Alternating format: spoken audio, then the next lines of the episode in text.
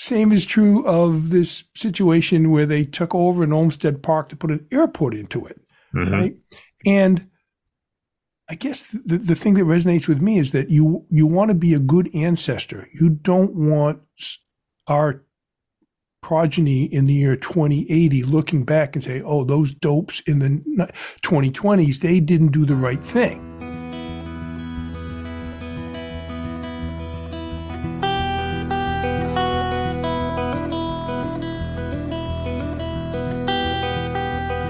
Steve Sherlock here for Franklin Matters, Franklin Public Radio, anywhere on the internet at WFPR.FM and in the local Franklin, Mass FM dial at 102.9. Here for the last session of this calendar year in our Making Sense of Climate series with my guide and Franklin resident, Ted McIntyre. Ted, happy Monday.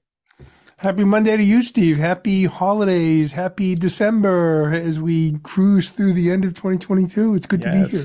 Yes, as it's getting dark, and then the light starts coming back. Well, we, in a few days, it mean so just to go off on a complete tangent,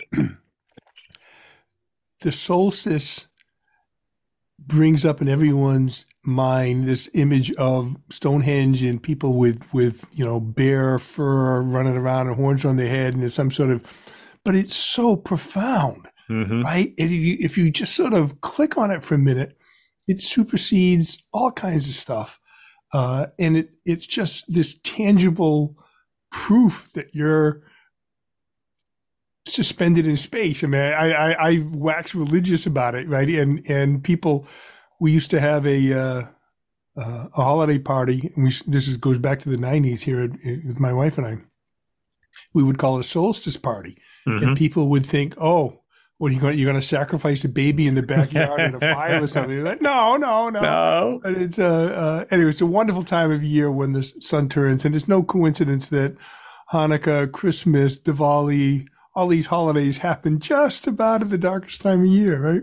Everybody's looking for the light and what this is akin to what we're doing here we're looking for the light in terms of making sense of climate and get away from this darkness and this this agita and all this other stuff that's happening it's like holy cow really well yeah you have to you have to cling to the to the the good things right Yes. What, is, what does uh, Mr. Rogers say? Look for the helpers, right? Look for look for, look for ways to, yeah. to make it better.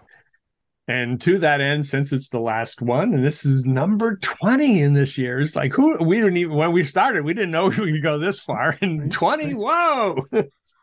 but there's more to come. So we'll hold that for the next time. But in the meantime, there's been a bunch of changes that have happened just since we last talked. And for the listeners, thank you for coming back. And you may recall we last talked with our state rep, Jeff Roy. Um, and I know that we'll we'll come back to him because one of the reports he was looking for just got released also since we talked. So we can add that, and then I think the other big discussion we're going to have with him is it will we'll find out whether he continues with T- TUE or not too with the new session, mm-hmm. mm-hmm. right? Mm-hmm. There'll be an opportunity. I know he's expressed desires to continue with that, and we'll see what happens with the administration and, uh, or at least the House administration we're in a sort of watershed moment where the governor, at least on paper, has claimed to be a climate hawk, right? Yes. And there is a supermajority of sort of at least progressive leaning people in the House and the Senate. And I think Jeff's done a great job so far, the TUE, right? And mm-hmm. so we may be poised for for good stuff. Although mm-hmm. I, I, keep coming back to the, there's this famous story about uh, FDR in the 30s saying, you know, I said I made all these promises that I was going to do great things. Is speaking to the uh, to the advocates of at the time in the 30s, saying, "Now you got to make me do it." yes. So it really comes yeah. back to continued pressure, uh, good faith pressure to keep pushing these policies. And we get a frequent reminder, and I think even the weather map last week, just across the US, somebody was getting tornadoes, somebody was getting floods, somebody was getting other extreme weather, weather events So clearly, overall climate is there, and we're getting constant reminders and more frequent reminders of this extreme weather. That means we got to do something. we so we're recording this just you know before Christmas, right? There was an article in the Globe saying that in fact December's are getting warmer yes. here in Massachusetts, and I frequently use uh, what is it, Wunderground? the one I like is Wunderground weather forecasting, 10 day forecast. Yes. Right. Yeah. And last week they were predicting heavy snow for this coming Friday before mm-hmm. Christmas. Right. Now they're predicting rain. 57 degrees. Yeah. So it's yeah. going to be almost 60 two days before Christmas, which Mhm. is stunning. Right? It is. And, and anyway, put that aside. Put that in your pipe and smoke it. Well, and that's one of the things too that I think from a forecast perspective, to the extent that the models are all based upon historical data, and we know the most recent history has been more volatile and changing. What, what does that do to the model? I mean, are we still going to be within the range? Clearly, there's a storm coming across the country. And the key question is going to be what's the temp going to be here? And the forecast said it was going to be cold, thereby snow. Now it's saying it's going to be 57. That's rain, right? So, Yeah, absolutely. And it, uh, I guess just one one last statement about, you know, as we go forward, people will sometimes say things like, you know, with climate change, there'll be a new normal in quotation marks. hmm, And the scary part is that there is no, the new normal is that the averages keep getting worse. yeah, you know, you're chasing this thing. So it's not like we're going to shift to something where it's warmer and stably 57 degrees all the time at Christmas time, right? It just keeps evolving. So you can't catch up with it. I mean, the, the long term averages are shifting. Anyway, So it's in terms of articles and catching up, et cetera, somewhat in order. We'll figure it out as we go. But there was an article that caught us in terms of East Boston once had one of the green emerald necklace pieces. The Olmsted Park is no longer, but is now part of what we know as Logan Airport.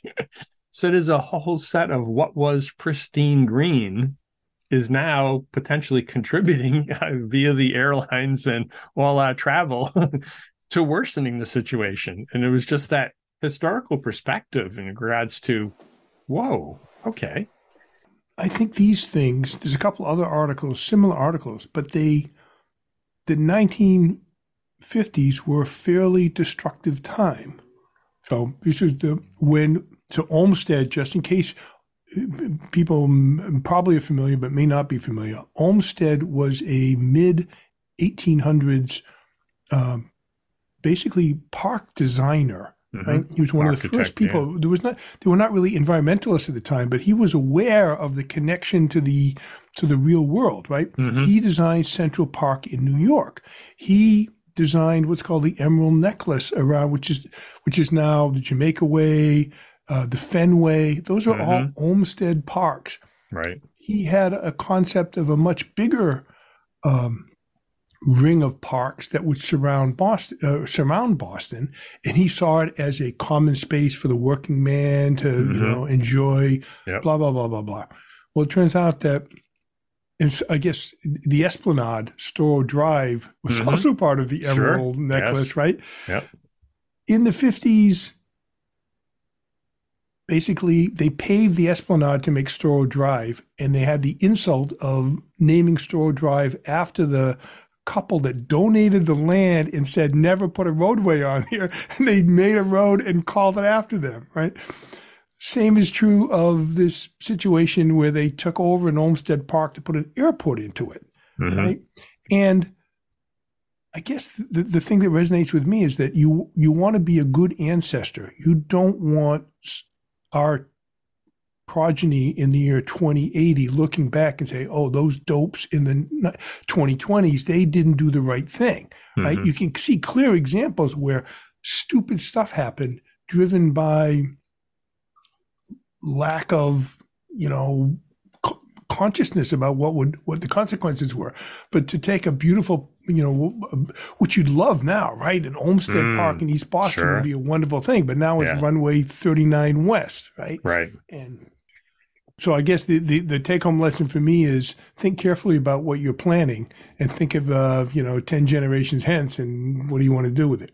Mm-hmm because people may recall, oh, yes, the EPA came along in, what was it, 67, 68, something like that, where after the Cleveland River burned, they decided we needed to do something. And then from that, the mass DEP followed, et cetera, et cetera. So, yeah, now we've got all kinds of regulations around wetlands and what you could do. So that couldn't be done these days, but it was done at that point in time.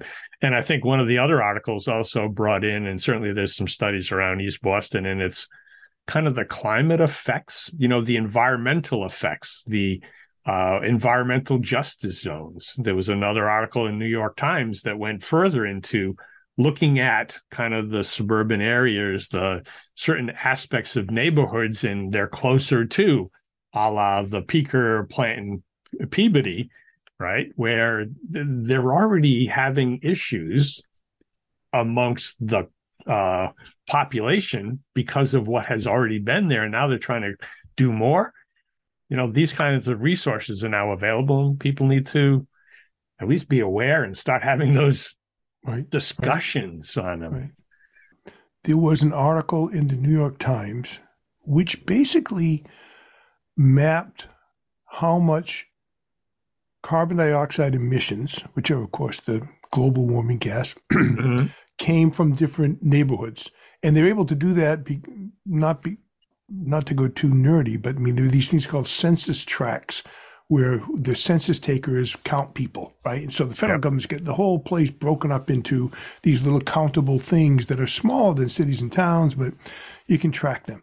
Mm-hmm. Long and short of it is that it turns out places like New York and Boston, and I looked at the map, and Brockton mm-hmm. and Woonsocket, Island sure. have lower carbon dioxide emissions per household than a place like Franklin. Franklin's on the average, right? But it turns out that if you have a a city where you don't have to drive a car, where you have public transport, where you're, you know, where you're house could conceivably be butted up against your neighbor in some sort of row house situation, right? Mm-hmm. You have lower carbon dioxide emissions, which is sort of counterintuitive. People think uh, that you know it's a dirty city. You go to New York, they must be burning a lot of fossil fuels there because there's all the taxis, right? right? But no, it turns out just the opposite. And so it's an interesting lesson that cities are a model for a way to live that is less carbon emits less carbon dioxide, right? And that, so there's lessons from that, right? There's lessons about how Franklin should be built if it wants to be less, uh, to emit less carbon dioxide. Right? Mm-hmm. You want to be building more dense housing so that people don't have to drive. You don't have right. to go to Shaw's to. Yeah. Uh, uh, uh, but the other interesting point is that they said even within those green zones, so the, the map is laid out in orange and green, right? Good is green, and these are the city, the mm-hmm. cities where the carbon dioxide emissions are less. It turns out that there's a huge financial disparity, so that people who earn more money tend to produce more carbon dioxide. Why is that? Well, they have the bigger cars. They take a flight to Bermuda once a year. They mm-hmm. have a bigger house to heat, right? So there is, uh, on the one hand, there's this idea that uh, inspiration that an urban setting of close proximity, walk to everything, walkable cities, that's good for climate. But it's also sort of this guilty recognition that people with more money produce more carbon dioxide, full stop. Right. Mm-hmm. So there you go. Yeah. It's an interesting article to check out and we'll include the links in the show notes so you'll be able you don't have to go googling. We'll have them in the show notes for you. Uh, both the east boston article from the globe the times article. Um, there was also some recent developments in terms of uh, i'd call it activism in terms of a report had come out UMass Lowell report touting a bunch of things. And then some research went and said, oh, by the way, did you realize the funding was really from another source and may have countered the or influenced the results? So now that study is being looked at in, quote, a new light. So yes, there is a whole ton of stuff to unpack there. I mean, there is there is a ton uh, just to set the set the stage, right? The oil and gas utilities in Massachusetts very, very, very much want to keep their pipelines in the ground and operating. One harebrained idea for keeping those pipes in the ground is to use is to introduce hydrogen into those pipes and then bring hydrogen gas into your house, and now you cook your eggs in the morning with hydrogen instead of a gas stove, and the utilities are happy. And green gas in that sense. Well, they, well, it, they, yeah, they want to greenwash it that way. there's a ton to unpack. They would say green, but yeah, it's probably yeah, not. Yeah. Right. Anyway, as part of the campaign, so what they have to do is to convince the public and the state government that this hydrogen idea, which full stop, no surprise, no spoiler alert. It's just a stupid and bad idea. We can go through why using hydrogen that way is a bad idea. But the utilities need a public relations campaign to convince the public and the and the state government that hydrogen is a viable alternative. So what do they do? There's a group called the Associated Industries of Massachusetts, AIM. They basically went to UMass Lowell, and I mean, all research, scientific research gets has to get funds from somewhere, basically. Mm-hmm. And they said, look, you know, we'd love to write this paper about hydrogen and study, you know, say have some sort of agnostic study of hydrogen and, you know, would it be useful as a heating fuel?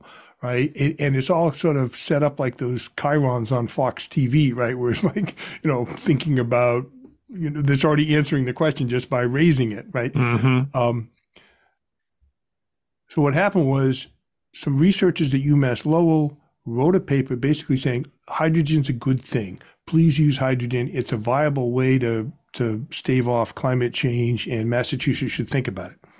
Fine. That was about a year ago. In the meantime, the Boston Globe Sabrina Shankman, I think, is the yes, one who I recognize. I recollect that name connection to the Very article. good. Yeah. I mean, follow that person if you uh, if you don't already. She did a freedom of information um, request, or somebody did a freedom of information, and they got emails between. I believe, I believe it's the Associated Industries of Massachusetts and the researchers at UMass Lowell. And the researchers at UMass Lowell allowed the Associated Industries of Massachusetts to review the draft of the paper before it got published. And of course, the AIM people came back and said, you know, we need to change this and that. Mm-hmm. And make this a little bit stronger about how great hydrogen is. Which, of course, the problem here is that it, it sort of a paper that is published by a university in a journal is supposed to be free of bias. Right? right. You're not supposed to be able to buy scientific papers. Science uh, is science. You're not supposed to color it one way. To be un, un or the other. And what they're supposed to do, because everybody has to get money, with every scientific paper, you'll generally nowadays see where the funding came from, mm-hmm. right? Because yep. they're trying to be upfront. I mean, how do you do it unless you yeah. right? acknowledge, so disclose that once this thing was published a year ago, finally someone did the Freedom of Information Act got these emails where there was collusion, if I dare say that word, between mm-hmm. the industry and the people writing the paper. And the paper was changed to reflect the views of the industry and then published in what's called a peer reviewed journal. And now the journal that published it is saying, well, wait a minute, we need to understand more. We're going to do a little bit of investigation here and find out what the, what the, what went on, right? Mm-hmm. Did, did this process violate our ethics rules? Right. right? About, so that's all fine. You can imagine that this discussion around whether or not a paper in an obscure academic journal was ethically published. Right? You can say that's a tempest in a teapot. That's just a few academics having a dust up over whether or not they followed the rules. But that's not the case. I saw online, so the, the world's not the word is not original with me, but this is a billion dollar brawl going on. Mm-hmm. Right? There's billions of dollars at stake if the utilities can maintain hydrogen into your pipe into your home, right? Again, bad idea, but if they can pull it off, they will make billions of dollars. So this this little attempt to provide misinformation is a signal to how how high the stakes are that the that this industry will do what it needs to to have the public relations. You know, they'll wave this paper around and say, "Oh, look, UMass mm-hmm. Lowell says hydrogen yeah. is a good thing." Anyway, I get on my high horse, right? Because it's, yeah. it's I just it's very frustrating. But this is this there's a lot going on with this hydrogen thing, and a lot of it is smoke and mirrors, not very good for you. So I say next time you hear a, a gas guy talk about hydrogen, put your hand on your wallet because that's what he's headed for. Yeah. And even on the wind front, there was another article about uh, a, a, legal challenge to the wind uh, process that actually is being funded by a group from Texas, of all places. that oh, yeah. and when again texas is also heart of the oil industry to a certain extent so oh okay yeah they're they're using their money to come at us in whatever way they can right the the, the so there's this organization the acronym is tpp and i think it's texas, texas public policy public policy right institute yep. right funded by the koch brothers one of whom's dead but the koch brothers money funds mm-hmm. this thing these guys have decided that they need to stop offshore wind development nationally. They need to, I mean, because it's a death knell for the for the gas industry. So what they have done is to basically, since Massachusetts proudly say our state is in the lead, we mm-hmm. have mm-hmm. wind turbine things underway. These this Texas nonprofit funded by the Kochs, is suing to stop the wind turbines off Martha's Vineyard. Mm-hmm. But what they're doing is funding what appear to be local environmental groups, right, that are worried about the fishermen's mm-hmm. life. And, oh, what about the whales and all the seagulls that are going to fly into the wind turbines? And it's a ton of money right, that can fund this kind of thing. And it appeals to people's environmental, their better sense, right? Mm-hmm. I would say, boy, I want the whales. Uh, you know, everyone likes whales, right? Sure. Uh, everyone likes the fishermen. But in fact, I, the little video they put up had this fisherman guy.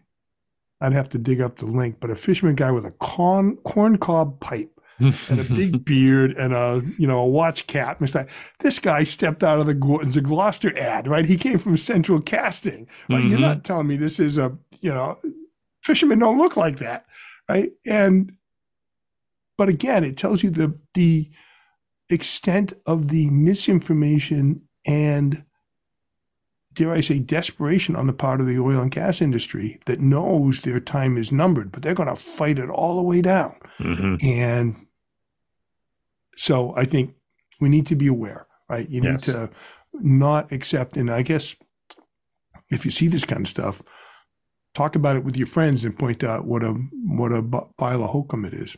Mm-hmm.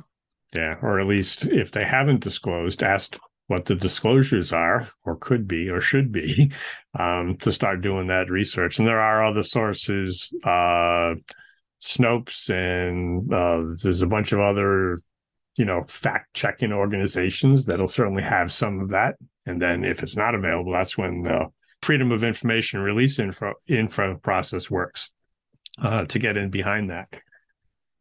It's one of these things where, like I was thinking before, that not everybody wants to know where their electricity comes from. Hmm. It's sort of like I keep the analogies back to the uh, shooting a rocket at the moon, the Artemis, the Artemis rocket that just went to the moon, right? You don't need to know all the details about exactly how it works, right? You can still be interested and support the whole thing. Right. People don't you know, most people are going to be exhausted by worrying about details of which wind turbine goes where. But generally speaking, you, you support it and you should stand with it, mm-hmm. even in the face of disinformation from these people. And related to that, kind of continuing that theme of some activists, et cetera, the uh, coordinating committee of consumer liaison, who provides some oversight, I guess, to or at least input to ISO New England. And we've talked about ISO before and how they're kind of going the direction, obviously, for few for you know fossil fuels, et cetera. Um, activists kind of got elected in the right way through use the process to uh, now ensure that their voice is going to be part of that uh, review process. It's, this is a fantastic story. And if I, uh, you know, uh, full disclosure, I interviewed one of the six people. Uh, so, Steve, I can give you the link, and you can actually hear from the from one of the people. But the again, this is so interesting. There's so much background on this. So again, ISO New England, Independent System Operator of New England, mm-hmm. basically runs the markets for buying and selling electricity, and therefore they're the ISO is the gatekeeper that would allow clean energy, new wind turbines onto the grid. ISO New England is mandated by FERC, which is a federal agency, right? ISO New England does what the heck it wants right? It is rather an opaque organization, doesn't really answer to anybody in New England, does not answer to Massachusetts, does not answer to anyone. It answers to FERC, right? And FERC is down in Washington. Over the decades, there have been various advisory committees and sort of groups that try to influence and give input into ISO New England. One of those is a group called the New England State Committee on Electricity, NESCOE. Okay, very uh, so lots and lots of jargon.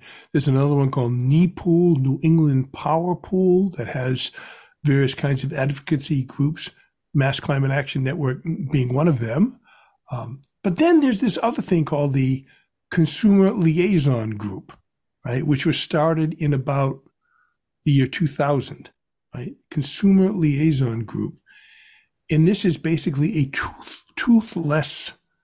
Um, committee that was basically a compromise. I, actually let me change that. I think it was around 2012 that it was set up, and it was kind of a compromise they, that advocates wanted a stronger input of ratepayer complaints, mm-hmm. and the gas industry was able to work it out with ISO that all they got was this consumer liaison group, which meets four times a year, right? And generally gets a uh, gets a a speech from the CEO of ISO, right? Mm-hmm. And they have a little presentation about what the future, is, how great the future is going to be, right? Yada yada yada, right? So there's this committee which has basically sat fallow for a long time, has zero decision making um, ability, right? It's just advisory group. Mm-hmm.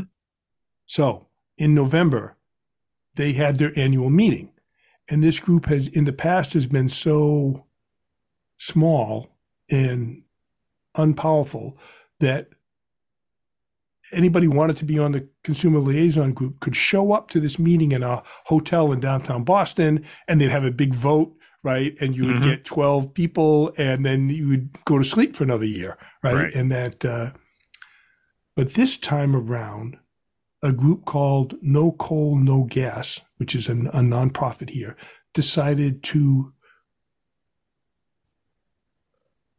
bring in a slate of people. They wanted to get on this 12 person board. They had six people that they brought in. They did everything above board. They signed up on time. Mm-hmm.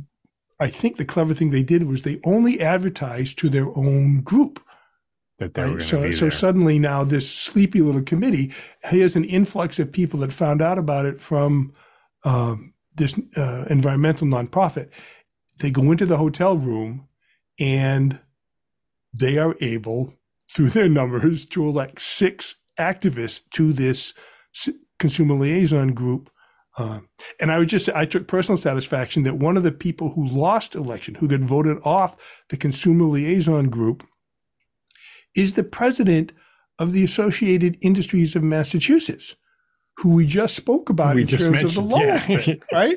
And you say, well, wait a minute, what's the president of the Associated Industries of Massachusetts doing on the consumer liaison group? How does that match up? Yeah. Anyway, he got voted off, right? We don't, so now, what's great, what's now is that this this group, if it can play its cards right, to my mind, could start to hold public hearings.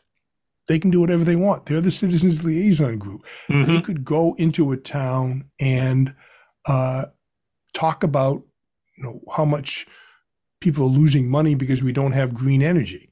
Right. They can do all that stuff. And while it is a purely political position, right, there's no authority to to force anything. They can expose and make this ISO more transparent by showing off what they're doing. So Mhm. and the thing of it is, it was all grassroots organizing. They took the place by surprise. They got the people elected, and it's just a remarkable story. So it's Hmm. a good thing. yes, good for good for the little guys in that case. Absolutely, yes. That's They right. coordinated and they did what they needed to do. So, on the the positive side for there, for sure. Um, on the big public policy side, and again, we toyed, talked about you know having Jeff come back because he's going to still have some stuff going on the wind front and et cetera. What else is going to happen next year? but one of the conversation items we had with him, I think right around the time when we were talking, there was indications that because of some of the uh, economic changes due to Ukraine and the oil prices, a couple of the wind developers were starting to indicate they wanted to either renegotiate and or back out of their contracts uh, that had already been said. And I know Jeff said, well, minute, a contract's a contract. You're supposed to have figured out that when you agreed and signed up for the contract. And yeah, it may be short term impact, but you got a long, long current contract anyway. Um, that's come back again. so yeah, stay tuned. There'll be more happening on the contract front with the wind. Yeah, I think that that that wind turbine blade keeps turning, doesn't it? Right? It's like Yeah. the, the so the company that has got cold feet is called Avangrid. They are responsible for a wind turbine development, one of the fairly big wind turbine developments that would come online sometime in like 2027. They signed the contract, as you say, just before Putin invaded um, Ukraine and before the influ- the uh, interest rates started to rise. Right. So now all of a sudden they're looking and saying, "Oh my God, you know, we can't make money," or they. Uh, the way I would put it is, they're looking at the contract and saying, "We don't make enough money, right? Right. We need to make some more money, right?" And uh, I think that uh, the state is right to hold them to the contract that they signed. But the bigger question is: Is this a one-of circumstance, or does this portend ill for the entire East Coast wind turbine project? Right? Because there's Yeah. there's wind turbines going in up and down the East Coast. We talked a Mhm. few weeks ago about the backbone of a high voltage cable that would run up and down the East Coast to collect Sure. all this power, right? Yep. So does is this is this just this special case? Of course, if someone were to do it in the future, they would ta- take into account the new interest rates. Right? but I mean, that's that's why you have an Excel spreadsheet to figure out what these options are. And Mhm. but yes, we should be tracking this going into the future. The the vibe that I've gotten is that this is a one of. There's not going to be a long term um, black eye for the wind turbine industry, right? Because there's so much momentum behind it globally, right? They'll find Mhm. ways to make money. But Right. there you go. We need to pay attention to this going forward. Well, and there's more lease areas, I believe, coming up, more contracts coming up next year, too. Um, one of the articles I recall saying they wanted to, quote, stop this one, but bid in that one, which, um, but you already have a contract. That's a problem. you can re, you can bid new on that one if you want and expand further. That's okay. But yeah, so Well, I, I think I think what it does is it it we should be honest and say probably what this rising interest rates and all that kind of stuff is going to mean that the electricity, the cost of electricity from these wind turbines is going to be somewhat higher than it would have been otherwise. mhm. I'm not sure how it's going to compare to electricity from natural gas because that's going crazy too. Right. But the, the the state state of Massachusetts had imposed rules saying that each new wind turbine proposal had to be less expensive than the one before it, which is a tough nut to crack, mm-hmm. especially if the interest rates go up. So sure. I think that as citizens, we need to be sympathetic to the fact that the the cost of these things may, the cost of this electricity may change because of the interest rates, and that's the way of the world. Right? Mm-hmm. that's just we can't pretend that's not a possibility. No, no, yeah, the entire cost of living, certainly with the quote current inflation, and inflation somewhat of a lagging detail anyway, because it takes a while for that data to accumulate. And even though I think uh, even um, was it Social Security and Medicare, et cetera, had a greater social uh, cost of living increase this time around because it was based on data from earlier in the year. I think when we look even at the gas pumps, they're they're they're more than last year, but they're considerably less than they, what what they were earlier this year. I mean, we're certainly not in the five dollar edging to the five dollar range here in Mass that was feared before. So, right, right. yeah, it's a moving target. Um, but that's that's why we continue to talk about it, find out what's going on, get the latest and the greatest. Um, going back to the New York Times, there was another article that I shared with you this morning that had a nice, easy, and we will include the link because we do recommend people go and figure it out. It's like about 10, 12 questions on specific topic areas. And you can uh, guess or you know make your choice as to what is in the aspects of and we'll pull up so we'll pause temporarily yeah i mean it's it's a list of potential climate actions that you could do and the question is how important do you think this this particular one is i mean of all the things so if dear listener if you just stop for a minute and said gee what can i do to uh, combat climate change, do something about it, right? You could probably list up three or four different things that you might think about doing, right? Turn the heat down, turn off your lights, uh, put in LEDs, all that kind of happy stuff. How much does that matter, right? At what level does it matter? So I think that's the the concept behind this interesting list of questions, Steve, right?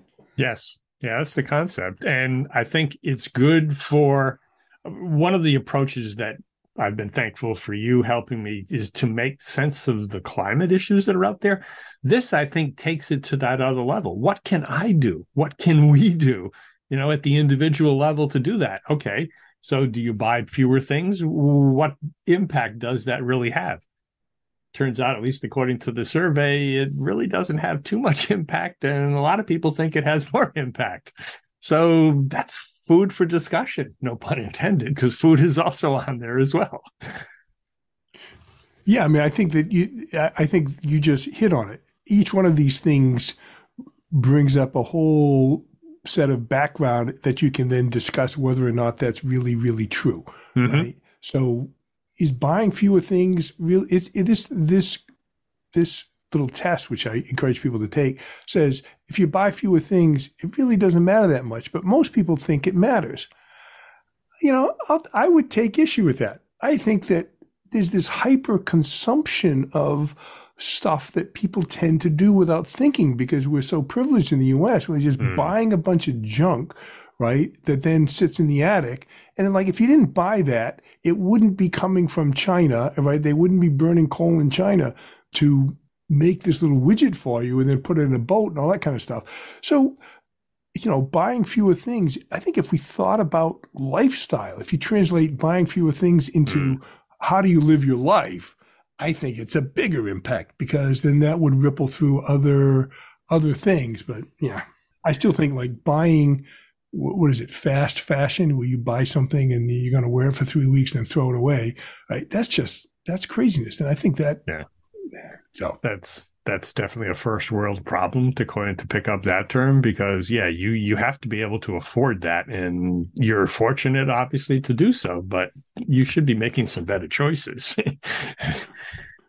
well, know, there's, I think an, I don't know, Steve, if you wanted to talk about the last one, but I mean that's the the confounding one that uh, that people probably don't appreciate, right? Well, and I was noticing as we were rereading this, and again, we're looking at the screen on the particular survey. You listeners will get the link and you'll be able to go through this item by item. Um, and it's quick and easy. You just make your choice, and then it tells you immediately whether you were right or wrong, and then where you stand and where the topic stands in terms of the American mindset which I think is one of our overall themes is well, we all need to agree. this is the way we need to go. How are we going to get there? Do this now or do this later? This helps us, but the both the vegetarian diet and then a vegan diet, which an organic food, those certainly are diet related pieces. And there are nuances of difference between vegetarian, organic, and vegan um, and there are varying impacts as well. So it's it's going to be literally food for conversation, hopefully around the holidays, as you've listened to this and then sat with the family and the the relatives and your friends, and you're having a a liquid libation maybe and getting into a healthy discussion. And keep it healthy please and safe. Well i mean i think i think there's a couple of sort of for me meta messages from this kind of quiz. One is that it's mostly focused on personal things that you can do. Right? Mm-hmm. One of the one of the questions in here is not, you know, vote for a climate friendly candidate. Right? right? I would argue yeah. that that you know personal activism and systemic change are enormous levers of things that people can do to Im- address climate change, and that that's an ongoing long term debate, sort of over you know, should you put solar panels on your roof and say, I'm done with climate change because I am getting my electricity from the sun? Or do you, do we need to have a systemic change so that everybody gets a solar panel? Right. Those are, I think the other thing is that there's lots and lots of small changes that we all need to accommodate that we need to uh, begin thinking about. There's no silver bullet here anywhere. Mm-hmm. And that, that that's just a, again a sad reality, right? That we need to we need to think about our lives in a new way in order to take into account the new reality that we're in. Since we're following the roadmap as we get into next year, which is 2023, we're one year closer to some of the guideposts of 2030, certainly 2050. What kind of progress have we made on it? Um, where are we? What are the concerns? And uh, just in recapping the 40 minutes we've had, there's there's some progress. There's some other issues still remaining there, and yeah, I just hope the people can use this as a guide and the survey as well to further those discussions because ultimately that's we need to decide, we need to figure it out, and ultimately we need to take action sooner than later. So since this is our last one, thank you, thank you, thank you, Ted, for helping me this this year. And I'm sure we'll have a few more. Who knows how many we'll have next year, but we'll have a few more anyway. Steve, this is so much fun. I think that it's a, uh, it's a great thing, and I look forward to chatting again in the new year. Well, thank you again, listeners. Thank you, Ted. And we do this because Franklin matters. We are now producing this in collaboration with Franklin TV and Franklin Public Radio. This podcast is my public service effort for Franklin, but we can't do it alone. We can always use your help. How can you help? If you can use the information that you find here, please tell your friends and neighbors. If you don't like something here, please let me know. Through this feedback loop, we can continue to make improvements. And I thank you for listening. For additional information, please visit franklinmatters.org. If you have questions or comments, you can reach me directly at shersteve at gmail.com. The music for the intro and exit was provided by Michael Clark and the group East of Shirley. The piece is titled Ernesto Manana, copyright Michael Clark and Tintype Tunes in 2008, and used with their permission. I hope you enjoy. By the way, you can also subscribe and listen to Franklin Matters Radio on your favorite podcast app. Search in podcasts for Franklin Matters.